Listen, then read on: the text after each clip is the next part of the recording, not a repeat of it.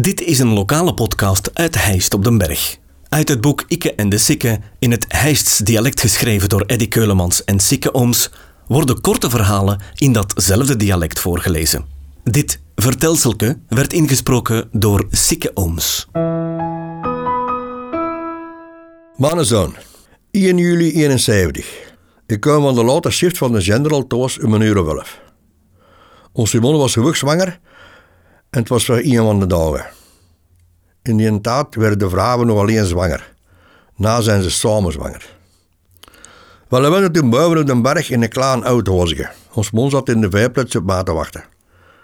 Ze hoorden maar van op de berg op al aankomen, want de knalpuls van mijn kleiberke was kapot en de bjostje dat mocht de lawaad van ik kan meer. Ik zag direct dat er iets niet was. Wat was het geval? Ons mond die deed een taat de boekhouding en de luwene bij de suicides. Die getrouwd was met haar oudste zuster Janine. Die nacht doen was op de bureau haar water gebruiken. En hun moe, Manda, de super, had gezegd dat ze moest blijven werken. Dat was goed voor de bevalling. Want vroeger lieten de jaren ook tot op Leicester in de ploeg lopen. Wel, waren nog snot open. Ik was 26 en ons man was 17. En ze dacht dat ze de nacht nog wel zou kunnen wat doen.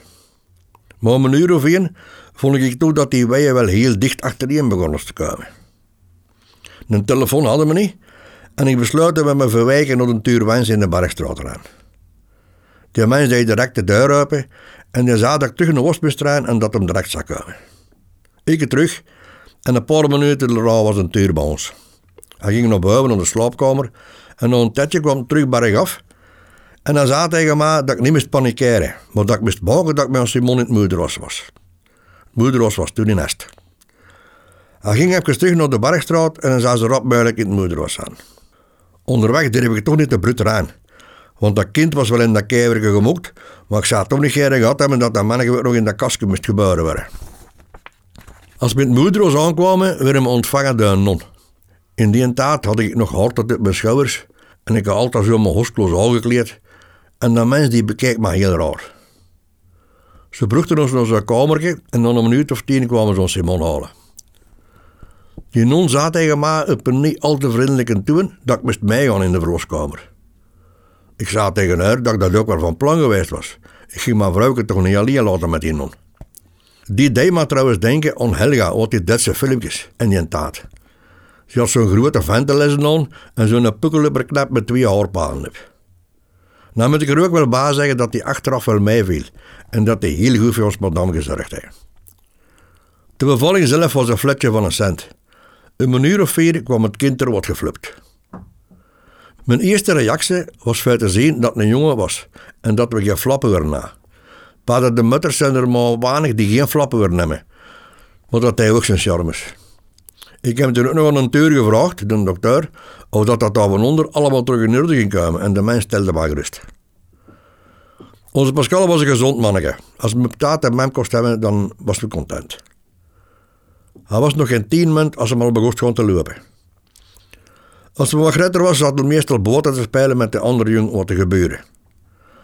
Ondertussen waren we verwoest door de kardaanwaak, aan het van Riemen. Na je dat ter hogen, denk ik. Ging ook veel rond met Krumme Chef.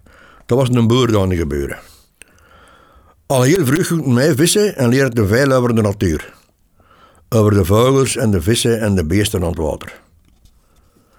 In school ging het ook allemaal. Alleen, hij kon een tijd niet hebben. En dat probleem hadden we nog altijd.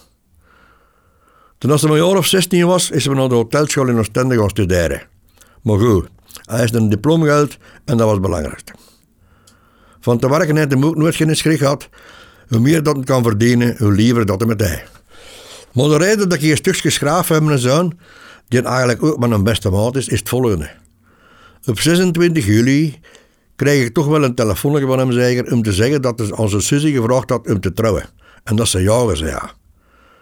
Ik heb een groot bakkers, maar dat pakte me toch. Ze hebben me maar een zeggen. En ik ben er zeker van dat ons mond, wat dat ze ook is, heel content zal zijn. Deze podcast kwam tot stand dankzij Huisdresselaars en Tropical. Volg de podcast op Facebook. Reageren kan je via de website ditishijst.be slash ikke en de of ikke en de.